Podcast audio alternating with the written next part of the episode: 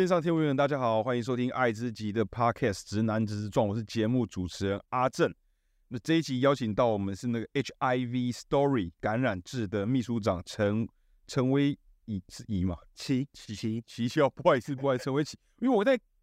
真的是好的，就我在那个刚开始的时候，我还有特别注意说，哦，这个字我一定要念念对。可是刚刚看到瞬间，我想说，我又开始没没信心了。我刚才说应该是起，但我想说还是仪。对的，叫成为奇吧。原来很多人都会念错，对的，好像一个土一个金呐，对，土字旁一个金，然后然后他的绰号叫蛋蛋，然后那蛋蛋来到我们的节那个的我们的节目现场，我们请蛋蛋来跟大家打声招呼。Hello，大家好，我是感染志的秘书长兼创办人蛋蛋，这样子哦，是兼创办人，算是哈啦。哈哈。好，那就蛋蛋，就是还是请蛋蛋先介绍一下感染志。但我先再说一下，我感染志大概两三年前听过。然后我其实我就做就讲最简单的，我就是觉得哦，你们的整整体设计感，完全纯视觉上面来讲，那是一个比较年轻的，在一些界面上上面，对，对我们，我的感觉是这样。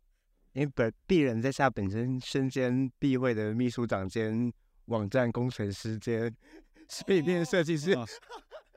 本来就是想问这个，OK OK，好好好，出自我的手笔。好好好，然后我们是在我们的名字叫 HIV Story，嘛对所以其实就是在记录一些感染者的生活跟故事，然后用文字或者是艺术形态的方式去试着让感染者开始说一些他们艾滋感染者说一些他们自己想要说的事情。好好好，因为还有我那时候就我就说我还特别的，因为我我现在其实在也是在软资资讯产业工工作这样，然后但是我就用一个多少用套件，然后开了这个网网站，然后觉得我就我真的很少看到，比较少看到这种 NGO 是 NPO 的网站做的是很有质感的。我觉得还是有啦，但就是说不是全部，而且大部分其实说，因为网站的维护其实不便宜嘛，工工程师也都不不便宜。然后他是看你们的网站，觉得你们这网站要花多少钱呢、啊？啊，就没有啊，结果原来是你本人说，对，你本人一做个，低薪劳工的状态，但我觉得那个感觉蛮蛮不错的，哈哈哈。就是我们有兴趣劳哦，兴趣的你的你的兴的兴趣。好，但是我觉得一开场还是要介绍，因为我发现我以前都特别忘记问这些 NGO、NPO 里面他的职务代表是什么，所以首先还是要问问你，嗯就是一个那个协会的秘书长，通常时候为什么是秘秘书长？然后秘书长在在做什么？秘书长就是在做一些非常无聊的事情 哦，比如说写公文啊，然后一些对，比如说我们的主管机关是内政部或卫福部嘛，所以我们就是要去处理呃一些跟政府机关打交道或者是申请的事情。对。然后像我们单位因为编制比较小，所以我我还我还要处理一些专案执行跟年度计划等等的呃方向的拟定等等的事情，全部都是我要一个人做这样。呵呵，但大部分的秘书长应该就会是真的就是像一个理事长，他要执行什么职务，他就会给你，然后你比较像执行长的一个角色吧。大部分就应该是这样，你说大部分秘书长会比较接近是执行长的，我觉得会比较你会认为像是这样哈。对。那那理那理事长，因为通常都会有两个角色，理事长就是就是这个机构的代表人。哈所以他可能就会有一些他想做的事情的话，就会告诉我们说，哎，那那假设今年我们想要做一些呃、医疗平权的事情啊，那那他可能就会交代说，哎，我们今年这个方向，然后可能请秘书长拟一个方案啊等等的这类的来做。OK，好，那接下来就是说，哎，那也就是说你目前你的背景是呃工程师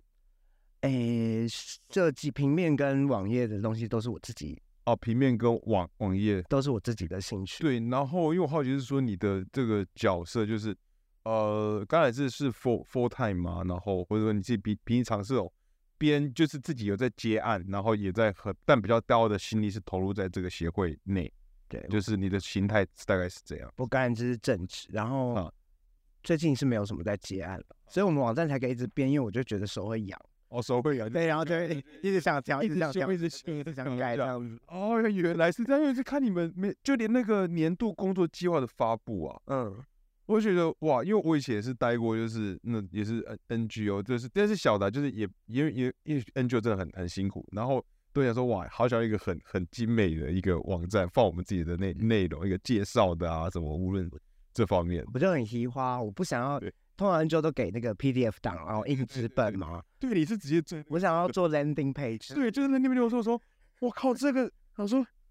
哇，你们蛮厉害的。想说，我可是我每次想想说，哎，这个成本不便宜来看，结果原来是你啊，是。对，但那个效果非常好，我觉得，哈哈，就是我看到那个，其实我其实老说我画画板都是在看你们那个整理 UI 跟设计方面的呈呈现，我们花了很多时间，包括可能花很多影片的美彩跟平面的，对对对对对，那时候我都想说，那也会让我有点觉得是有一种报道者在处理一些这种社会议题的时候的那种呈现，因为我觉得台湾。比较多是报道者在，所以这些的他们会做的特别找那种工程师，然后他们自己可能 in in house 的吧，然后会做的比较漂亮的一些多媒体的东东西这样子。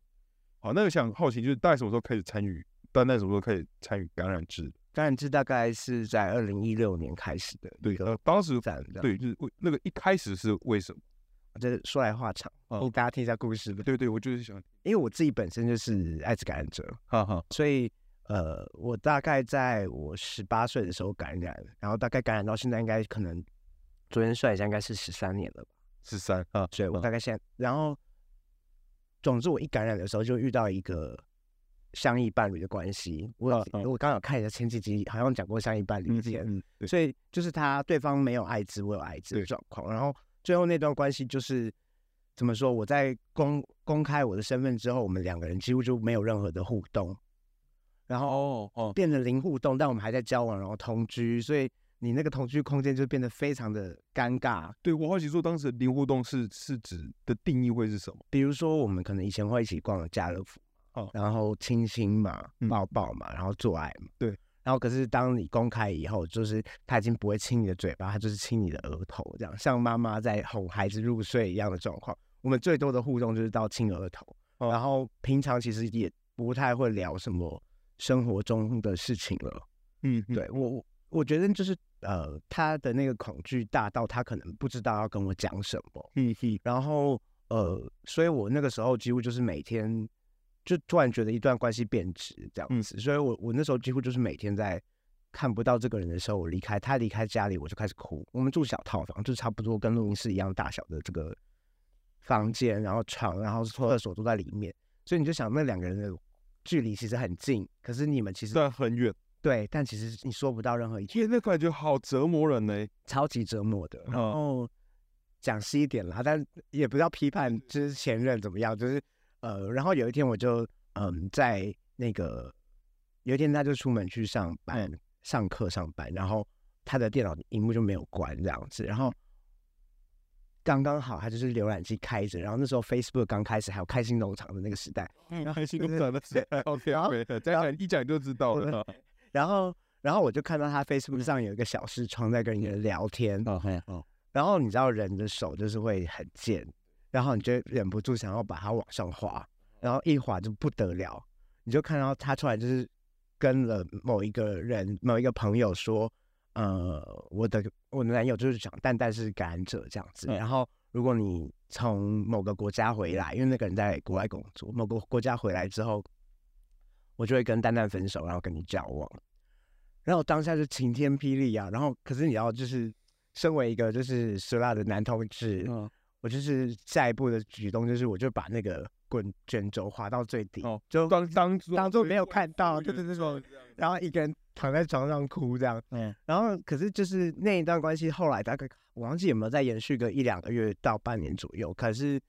我们之间的关系也没有改变，然后我也没有沟通，因为其实那时候我真的是刚感染，就其实也大就是你不知道怎样面对或是处处理，对，真的不知道不知道怎样处理，然后他可能也不知道怎样去面对这件事或者思考这件事，对，然后。后来有一天，我就真的哭到受不了，就打电话给我朋友这样子，然后他介绍我们认识，就是我们的媒人这样。嗯我打给我的媒人说，我受够这段感情了，你来帮我搬家。嗯，然后他也就是二话不说就来，我就把所有的东西都搬走，然后也没有跟我那任前男友讲说我要离开。嗯，我就直接离开了。对，然后可是那段关系之后，就有一很长的一段时间，我忘记有没有一两年、两三年的时间，就是我只要搭公车，然后当有一个陌生的人要靠近我的时候。我就开始全身发抖，跟一直哭，然后我会，我我当下感觉会很清楚知道，就是我其实是害怕跟别人靠近，嗯。然后后来陆陆续续也会有一些，比如说哦，因为我以前在那个同志的呃卖同质商品的店上班，就卖一些衣服啊，就是很贵的衣服的店上班，然后就会还是会有一些追求你的人，或者是想要跟你进入关系的人、暧昧的人。可是每当要到要交往的时候，或者是呃，比如说有有些可能有性啊或者什么的，但你你真的要走到另外一个关系，升华到另外一个地步的时候，我就开始逃离，哦，就之后开始会有一种逃避状态出来，我就开始但是以前是不会有的，以前不会有，就在那段关系之后开始有嗯，有逃这个受很明确的逃离，所以呃，大概然后就是这样的状态，大概持续了好一阵子，到呃二零一六的时候，我就跟我其他的两个，一个医生的朋友，另外一个感染者朋友，我们三个觉得说，呃，我们好像想要，我我就跟他说，我想要处理这件事情，然后我们选的处理方式就是开一个网站，然后像开一个 blog 一样，然后三个人共笔在写这个东西。然后我们当时谈的就是，我们就把人生中所有跟 HIV 有关的事情都写下来。那就是二零一六年的时候。就是二零一六年的时候，其实一开始的原因是很私人的，哦，然后你是不是就是从那个书写的过程就一直不断讲，但是那时候也是，因为毕竟是网志嘛，那也不不，你可能是匿名或者无无所谓，反正就是至少有一个地方你可以一直讲，一直写出来，对。然后这个过程对方是很有帮助的嘛。其实如果不要讲那么心灵层面，它其实就是我不知道大家有没有听过一个概念叫做减敏，就是当你一直暴露在某一件事情下面的时候，你对于这件事情的敏感度就降低。哦哦，减敏，啊对，减敏，反而我我觉得就会是我在试着让我自己用一个很大量跟艾滋相处的模式去相处，所以这件事情最后才会变成工作，因为你你就会开始很习惯，就是比如说我告我可以告诉任何的人说我我现在感染的状态，然后我可以做什么事情，然后我可以试着去找，然后那时候我还做了一件事啦，就是嗯，坦白讲，我就要要把它讲完整，就是呃，虽然说我前面没有这种会进入伴侣关系会逃离的状况，可是对。可是其实刚刚有讲到一个点是，我其实，在伴侣关系中很难去沟通，哦，嗯嗯，以要说哦，以前的自己是不善于沟通的，是这样。，对，或者是我们比如说我们两个在交往，哈哈，然后我心比如说我今天就想要吃肉松饭团，可是你喜欢吃尾鱼饭团，可是我我我习惯委曲求全。对对对对，我就是会跟着你吃尾鱼饭团，我不会自己去买肉松饭团的那种人。然后加上艾滋这件事情进来之后，打结就会更严重。嗯所以那时候我后来有一段时间跑去念心理系，然后他跟感染这是同步在进行的事情。然后呃，虽然我不是一个很认真的学生，但我后来才有开始去回看一件事情，就是我觉得某种程度上艾滋是一个伤啦，就是一个一个挫折。然后但是回头去看我自己伴侣关系，跟我没办法在前面那段跟前男友沟通的关系，其实是有一些是来自于我跟我爸妈或者是我的主要照顾者经营关系的状态。嗯嗯嗯。嗯，哦，对你后来的认识或是你的理解是这样的，我的对，我就等于一部分是你自己的性格，就是还是来自于有些童年时期的一些养养成，然后到你这个状况，再加上你之后后来你认为是就是爱滋，然后在这两个撞在一一起，就产生了一个更大的一个就是大姐这样好好好。那你觉得从二零一六年到现在，其实也走过四七七年了嘛？嗯，到今年算第七年，从一开始只找就是两三个网友这样开始写网络就部落格共笔开始，那你觉得这部分有越来越就整个状态是越来越好的吗？就是就是说，当然一定跟 HIV 共共处，然后你能够很自然而然的、很自在说出你是感染者的这件事，然后我觉得这个是你觉得这段过程是因为你开始做这件事情，然后慢慢慢慢去建立起来的就对我个人的面对。向上，我是觉得他是是越来越好的状态嗯。嗯。然后就是我我我自己就是会开始觉得，其实跟别人讲也没什么关系，因为嗯我曾经经历过一段时间，就是我发现我前男友在呃告诉有告诉其他人我的事情的时候，对，然后那阵子我你说脸书的小视窗，对对对对对对对，但没有办法确定他到底跟几个人讲啊，因为我也哦，对你不可能全部打开检查哦，而且而且我也不是会看人家，我到现在都不是会，从来没有检查过人家手机的我不是喜欢看那种东西的人啊。哦哦，然后然后，所以你那有一阵子我就是在那个服饰店上班，对然后我们那服饰店以前在红楼，对，然后所以就是每天都有熙来攘往的 gay 这样，一大堆这样，一成群结队的 gay 在你面前走来走去。然后那阵子我知道之后，我就经历了一段时间，是我很担心有一个人走进来会问我自己是不是感染者。然后哦，你就有一种很怕暴露被发现的那种，当时的心理有这样吗？对，你会你会不知道他会对你做什么，或者是他会不会拿这个东西伤害你等等的这种很不舒服的状况。可是我觉得至少写跟做这个工作到现在，我自对我自己而言，我是有整理好，觉得这件事情其实是别人伤害不了我了。嗯，但冷静下来讲，我也是在一个相对友善的环境啊，就是我不会因为这件事情的曝光，然后丢掉我的工作。毕竟我的工作如果在歧视感染者，那就完蛋了。这样子，对，好不好？这个工作是就就你自己弄的，结果你自己歧视感染，我自己把我赶走这样。我是倒我是倒没想过这样子的。对，如果你可以弄到这样，我觉得也是一个非非常酷的一个，那个被记录下来。对不对对，我觉得要找人帮你拍拍纪录片，就是从感染者，然后再到非常支支持感染者故事，再到歧视感染者，谁该又帮你拍一次纪纪录片。啊，开玩笑，开开玩笑。然后就是呃，你开始这样写，然后因为你本来就是找就是两三个网友在开始写嘛，那那时候大家是认识还是不？就是本来是。就是纯网友状态吗？还是大家一起也见见过面这样？呃，其实二零一六之后，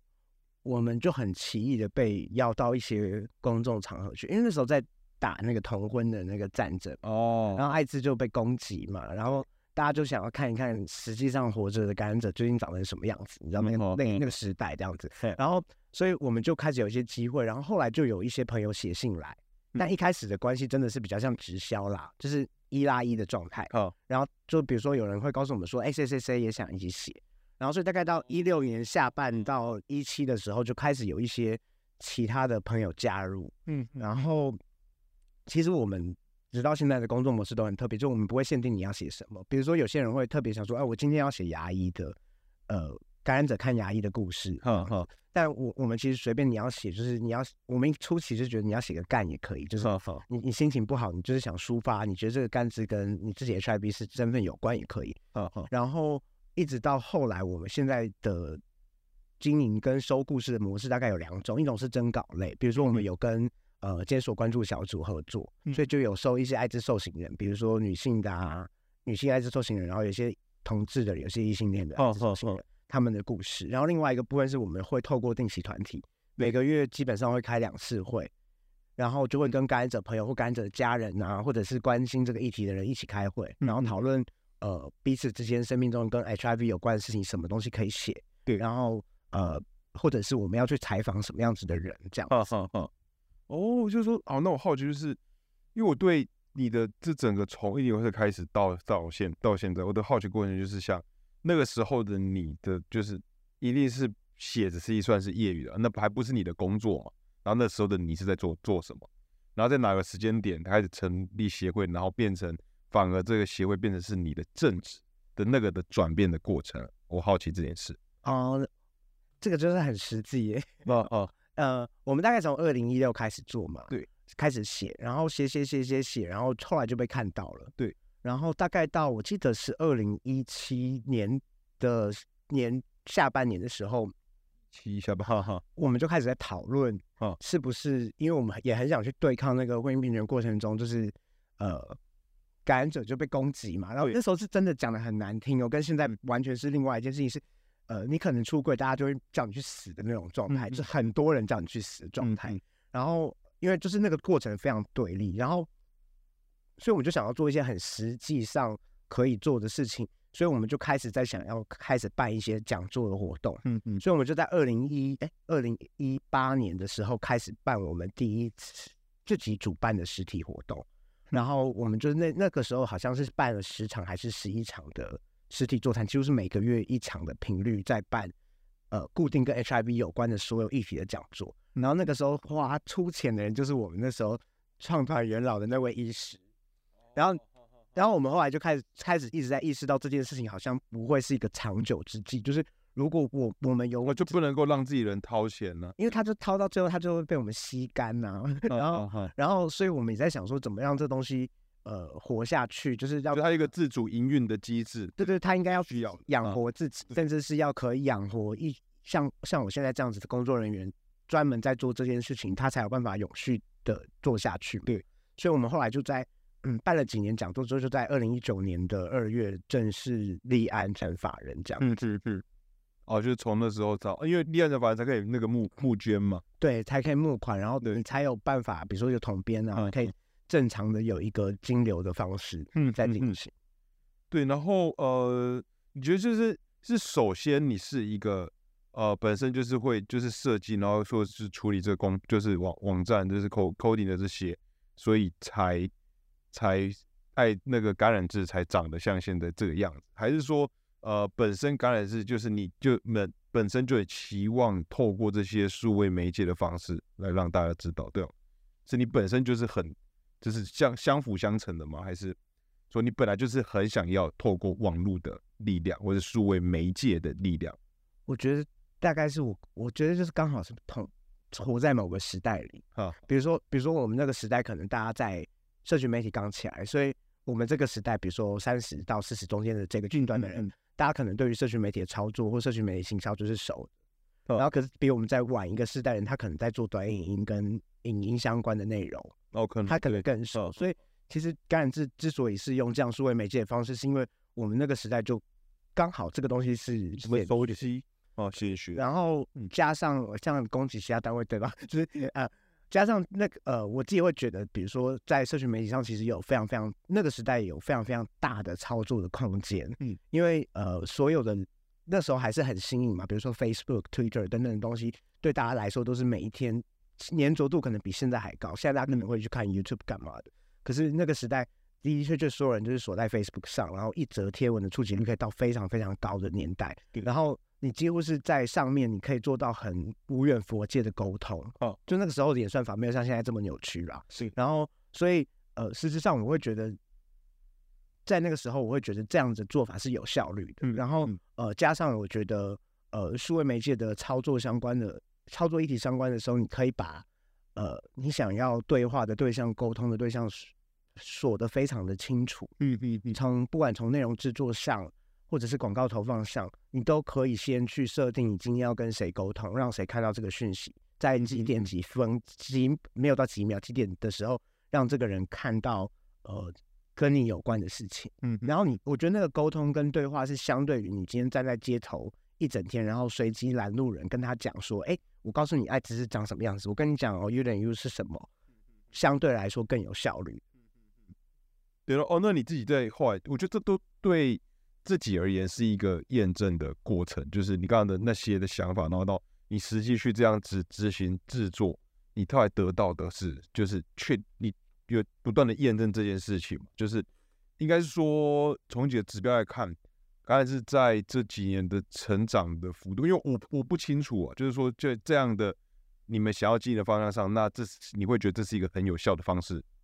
呃，我我自己是是觉得还蛮有效，哈哈哈。但这几年我们就有比较大的转变，是我们开始把实体活动跟对感，呃，我们一开始最一开始其实很大的一个目标是整理自己心嘛，然后过了一阵子之后，我们其实是希望在会议人过程中做社会对话，对对对。所以那时候社群媒体这件事情对我们来说就非常重要，哈哈。然后可是像在立案后的这几年，其实我有比较回过头会觉得。呃，我们想要处理的事情反而会拉到团体内处理，所以我们做了非常多平常大家不愿意、不容易看见，比如说我们跟感染者定期开两次会，然后就是不一定是可以适合拿来让给别人，就是拿出来宣传，对对对，不适合。我我们这几年做了比较多对内的事情，是自己感染者自己在跟自己对话，或者是感染者在跟其他感染者对话的事情，然后那些东西就。反而跟刚刚讲的东西会有一段落差，可是我觉得就是走进一个工作里面，你就突然看见社群的需求是什么，就是这一些感染 HIV 或者是跟 HIV 有关的人的需求是什么，所以就还是有一些些改变。但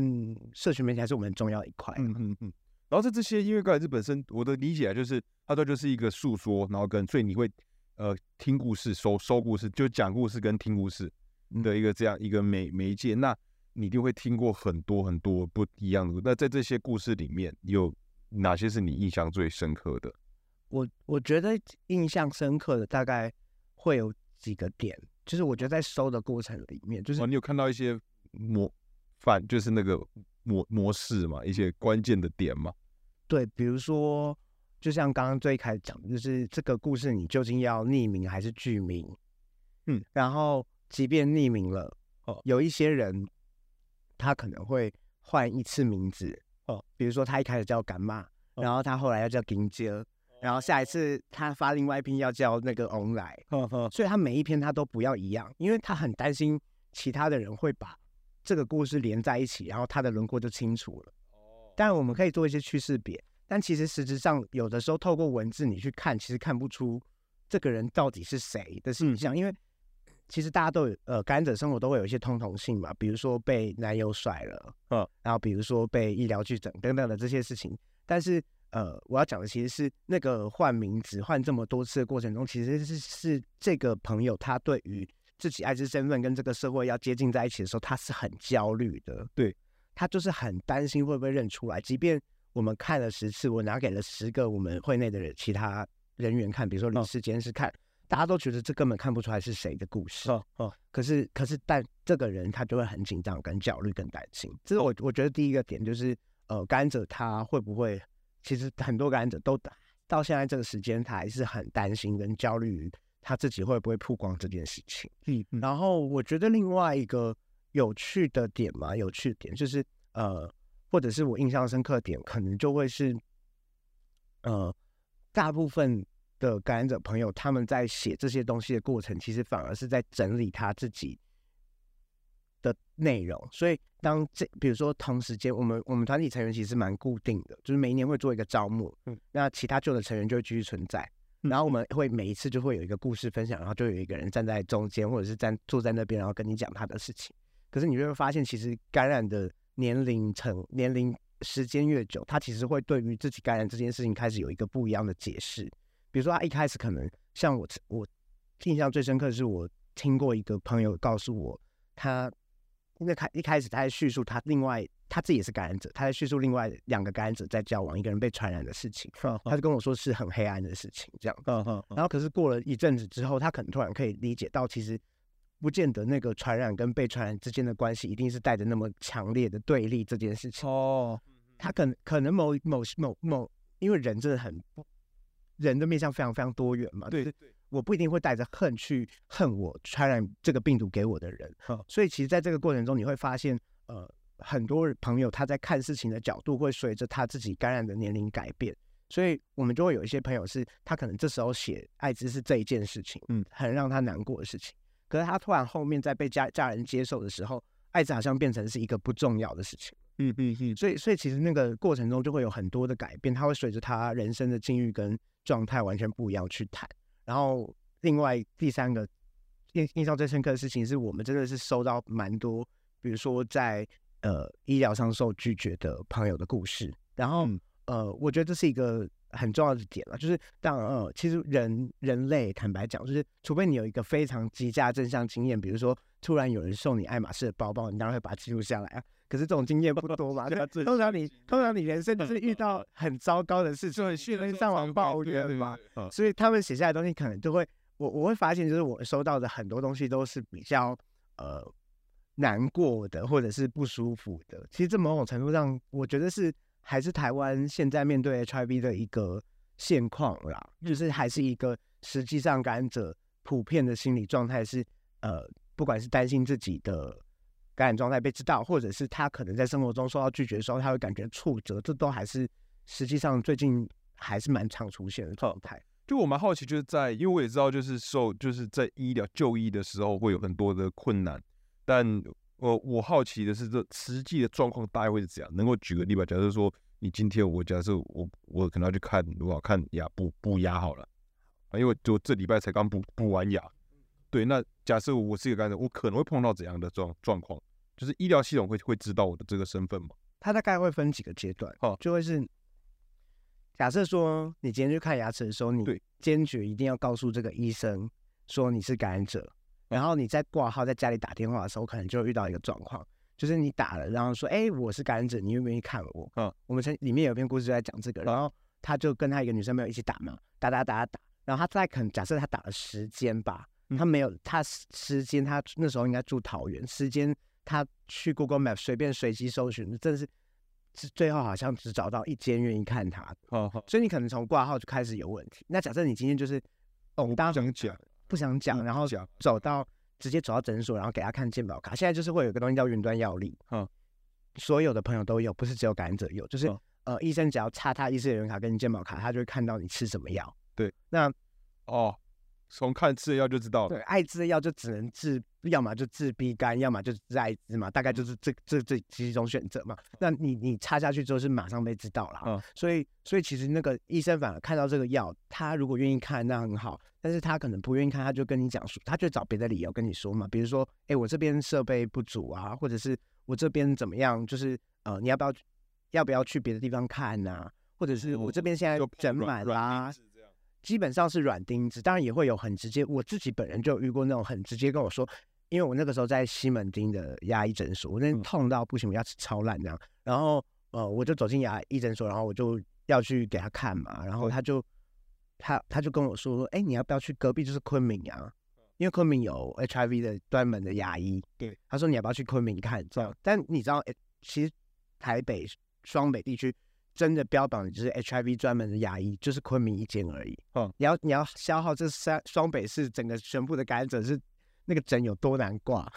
对啊，对啊，对啊，大概就是这种情形啦。要么就是给你软钉子碰，然后比较直接的拒绝比较少，因为其实当我给你直接拒绝的时候，你就很容易留下证据嘛，那我们就可以去申诉。哦，然哈哈，后嗯，最多是这样。其实就回到刚刚，就是因为刚刚突然在讲，就是呃，我问你的是感染者，就是在你看到这些大家让你印象最深的时候，其实我觉得你举的那三个点，我觉得都是一个很好、很或是很深刻的观观察。然后我另外会好奇的就是说，呃，就就你自己，你本人就是书写的事，就是你在意的事情，你有观察到自己有哪样的变变化吗？就你可能当时，因为你本就最早你就是写的第一个起头的人是是你嘛，那现在的你可能偶尔也还会写，虽然可能因为那个协会事务很很繁忙，你觉得自己中间的这些你自己看待事情的 HIV 的角度是怎样变化的，或者写作风格有怎样的变变化吗？或者说写作，因为刚刚有提到一个，我会觉得印象很深，就是说我们普遍就是大家会看到，呃，今天突然有一个很糟糕的事情发生的时候，我才会对他印象特别深深刻。但有没有这些里面的人是他去记录每一天发生的小小的好好事，值得他正向的去记录的一些事？这有没有是另外一种的风格？我不知道。有，对，有。我我先我先讲我自己的差别啊。对，一开始我可能会很认真的在呃写我发生了什么事情，然后没有什么在管我要跟别人说什么。写发生什么事情，比如说我今天去吃了冰淇淋，然后隔壁人在骂感染者，我就把这种像日记一样的写法。啊哈，可是现在我就会呃在写的过程中，我就会去想，比如说呃那个过程的意义是什么这样子。比如我讲一下我初感染的事情好了，嗯就是比如说像我刚感染的那一天，因为我以前在那个热线同志咨询热线当那个艾滋小组的义工，然后你知道艾滋小组就是很什么事情都交给你，比如说吃感染者那时候十年前已经呃十三年前已经吃药不会死就不会死嘛，然后可以稳定的活下来嘛，然后所以我出感染的时候我就已经都已经知道这些 basic 的事情，对然后知道其实戴套就可以预防等等的事情，然后所以我我当下确诊的时候我其实超级冷静，我是冷静到就是我没有什么情绪，哦，就是哦，在你确诊的之前，你就都已经接触这 HIV 的这些知识长时间很久，很久，所以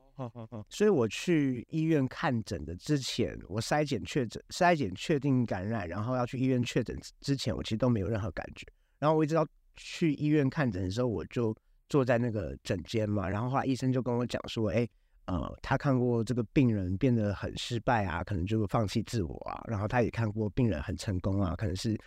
呃在各各个业界非常有名知名的人啊，但是我主要告诉你一件事，因为我很年轻嘛，是十八岁，他就说。哎，你这么年轻，我要告诉你，就是反正你不要管这个病怎么样，你只要在我的诊间里，我就是会把你健康照顾好。嗯嗯嗯，然后那那句话就是我，把我摧毁、摧毁，把我的预防防御摧毁。然后，然后我那天就也要去服饰店上班，然后上完班我就把你说摧毁什么意思？就是心心理被摧毁，嗯嗯就是我就把铁门拉下来，然后原本冷界情绪完全不见，我就回到家十二点凌晨十二点走从西门町走回我那时候住古天家，我就沿路走过去，然后就开始大哭，我就哭说为什么你要对我这么好？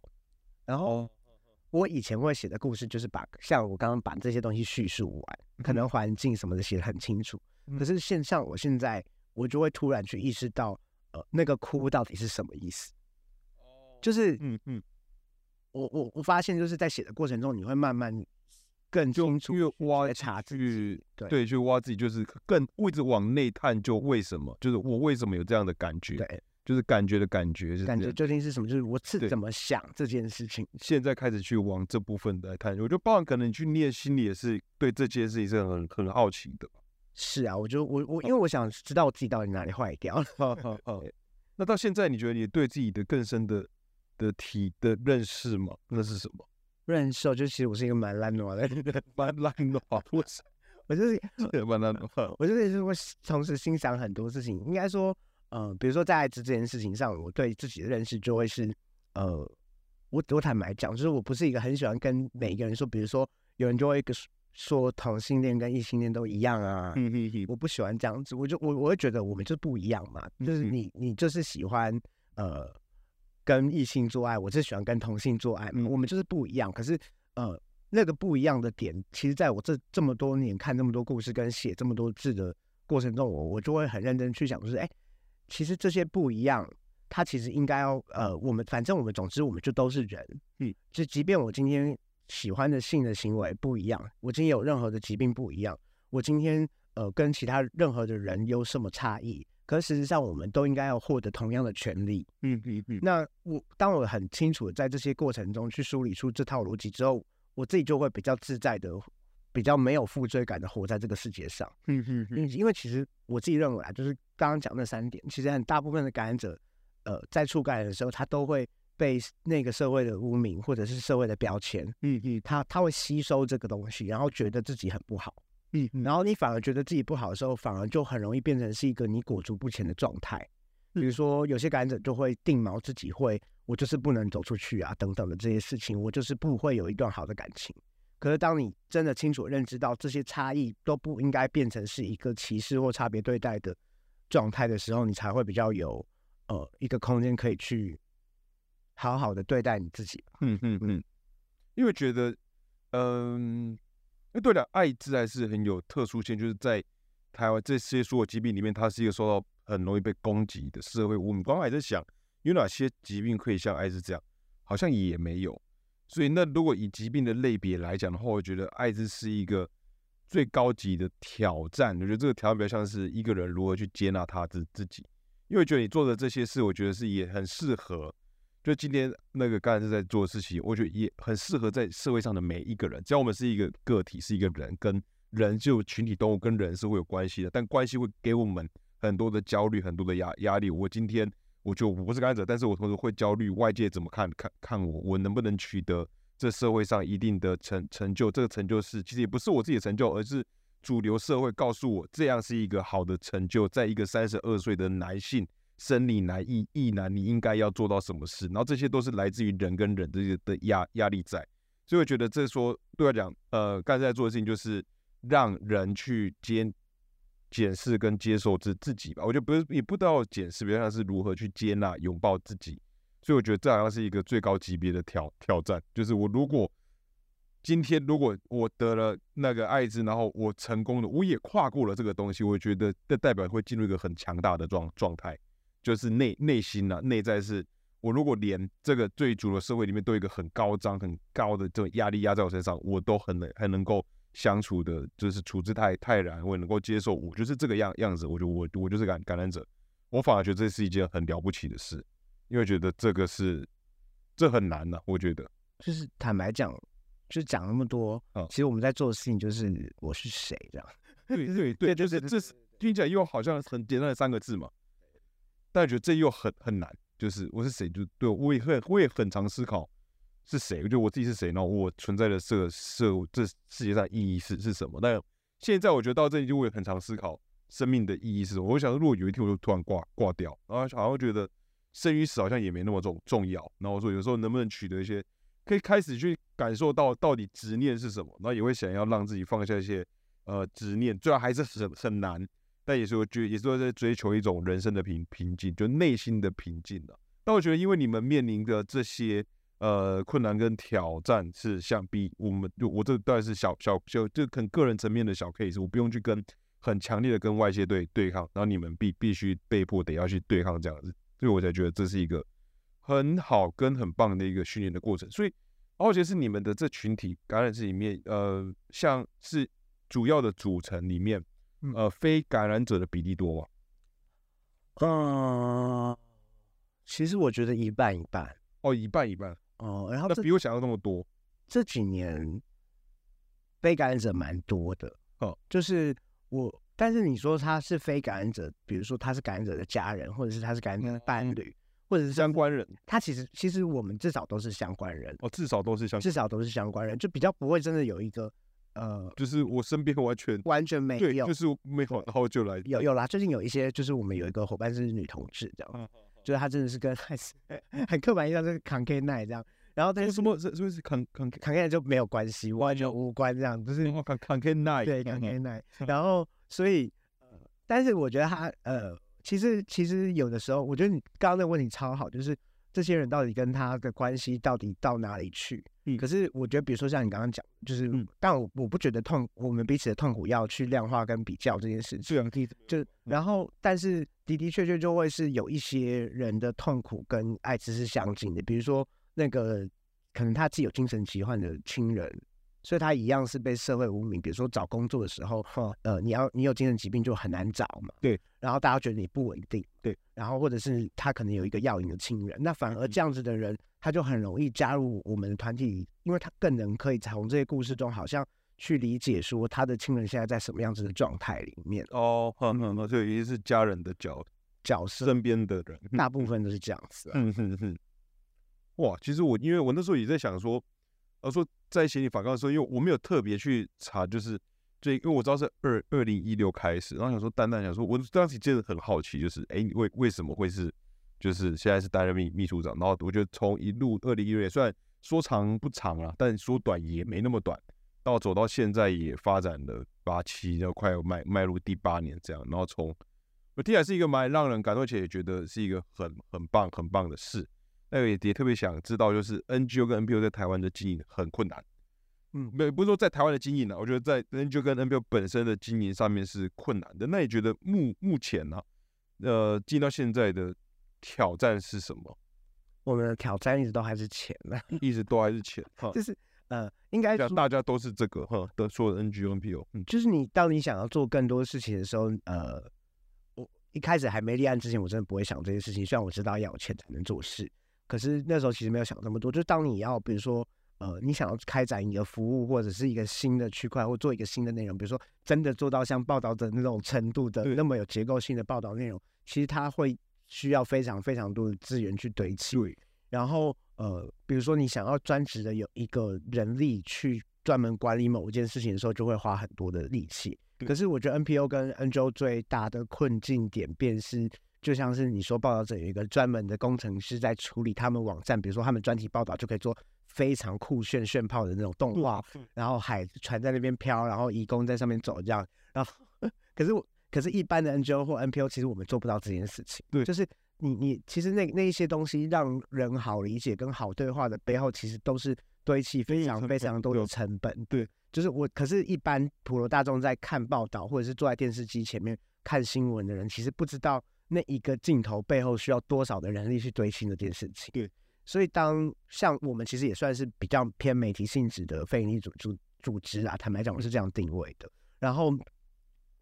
当我们这样的组织要 offer 内容的时候，其实读者们就会有非常非常多的建议跟期待。那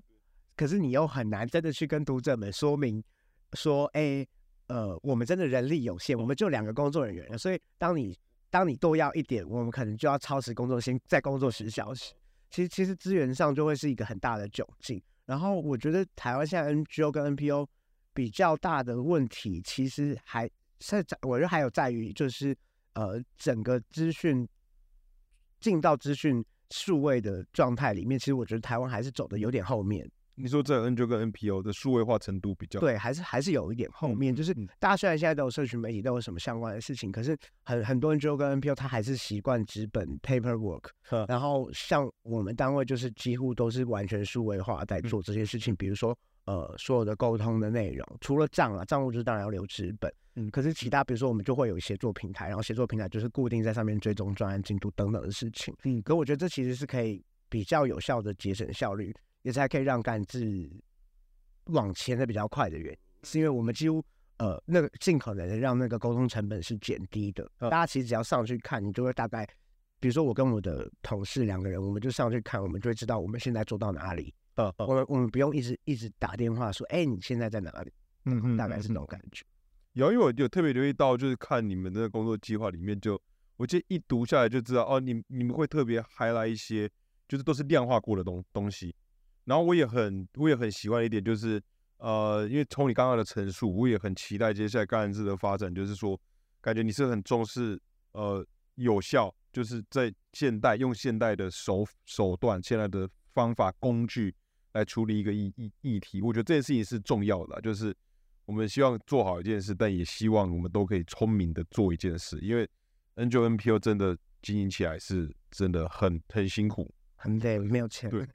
对吧？那到哦，OK，那现现在目前协会大概有几个正正职？我们就两个正职，就就两两个人。嗯我我专门是做文字这一块东做西，哦然后我我们另外一个伙伴是在做艺术相关的东西，技术相关，所以嗯我们就有两边的团体，有艺术的团体，然后有文字的团体，然后年底会有个展览这样。对，还有还有在另外一个问题就是，呃，因为你说你在出就是第一确诊的时候是十八岁嘛，嗯，然后在那时候你也已经在那个呃热热线嘛，嗯，对，就已经待也是听起来待一阵子，那也就是说代表其实你的社会参与是很早的，对吧？就是你很早就投入，但我蛮好奇是刚开始的，就是社会参与的契机吧，就是什么时候为什么会那么早？哎、就是我觉得我也参曾经参与过，也是关注过，但我是我是三一八之后，然后我现在回想，那就是我啊，我就高中也是也不知道不知道自己在干嘛，你知道吗？就是在学校啊快快乐乐叭叭，然后然后也也不知道社会上发生什么事。对，那你显然你很早很早就有了，但我好奇是为什么那么早就投入。它是一个 long story 的。好，OK OK，我们在最后，不然我们最后来你分享这个故事，我我非常好奇。我我会去开始在跟 NGO 接触，其实是因为我本身我是男同志嘛，所以我是我我的性别认同超级早，我大概在幼稚园的时候就有隐隐约约感觉到我爱的是男人。那太厉害了吧！我跟你讲，就是很惊人的，因为那个情欲启蒙非常。就是情欲的天才啊，自我启蒙的天才，幼稚园啊，然后我十四岁了的时候发生了一件事情，嗯那个时候流行的是无名小站。哎，对，我觉得我们应该我们差不多大，对对对对，然后嗯呃，我就在我的无名那时候，然后同志有一些论坛，然后会分享一些情色影片。哦，这相簿就要锁锁锁密锁密我就在无名小站的相簿分享了一部，就这是盗版的行为，朋友们不要学。就是我在十岁啊，是是无名小站 PO 了一个那嗯个台湾阿贤的 G 片这样子，哦，就是真的就台湾啊，阿贤，然后我有锁密码，但密码就是那个同志男同志神秘数是嗯一零六九这样，然后我就 PO 我就 PO 到这个论坛这样一零六九，然后那是影片怎么阿姐在干？为什么怎么方方式一下片下下载？之类的，就是那种状态。然后 嗯我就 PO 到论坛里，然后结果呢，我家就收到了一张那个警察局的传票，叫我去做笔录。然后那时候我就很紧张的跑去热线问热线我该怎么办。等一下，那时候你就知道有热线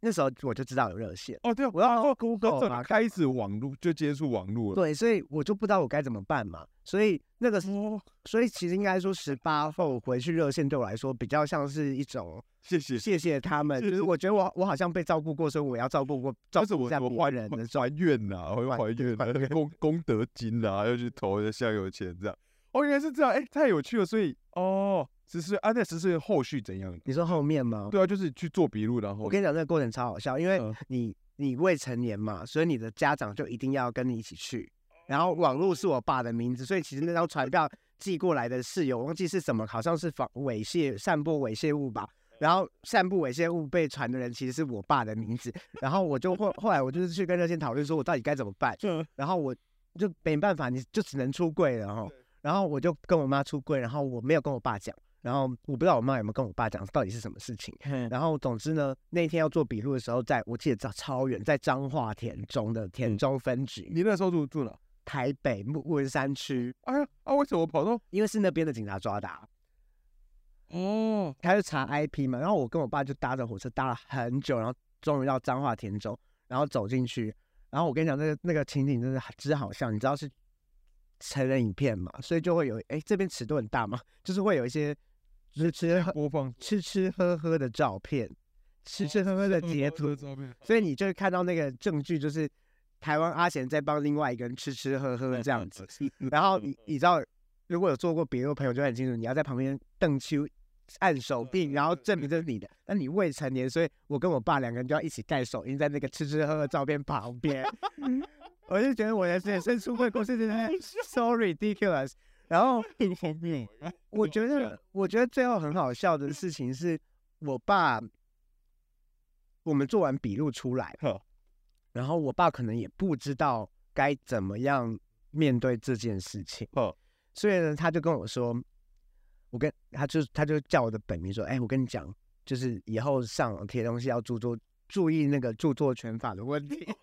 我们当 天就是真的，除了离开警察局之前，就都没有讲任何其他话。我们就是讲这句话，然后我们回台北的路上有一一路两父子俩又是沉默的这样。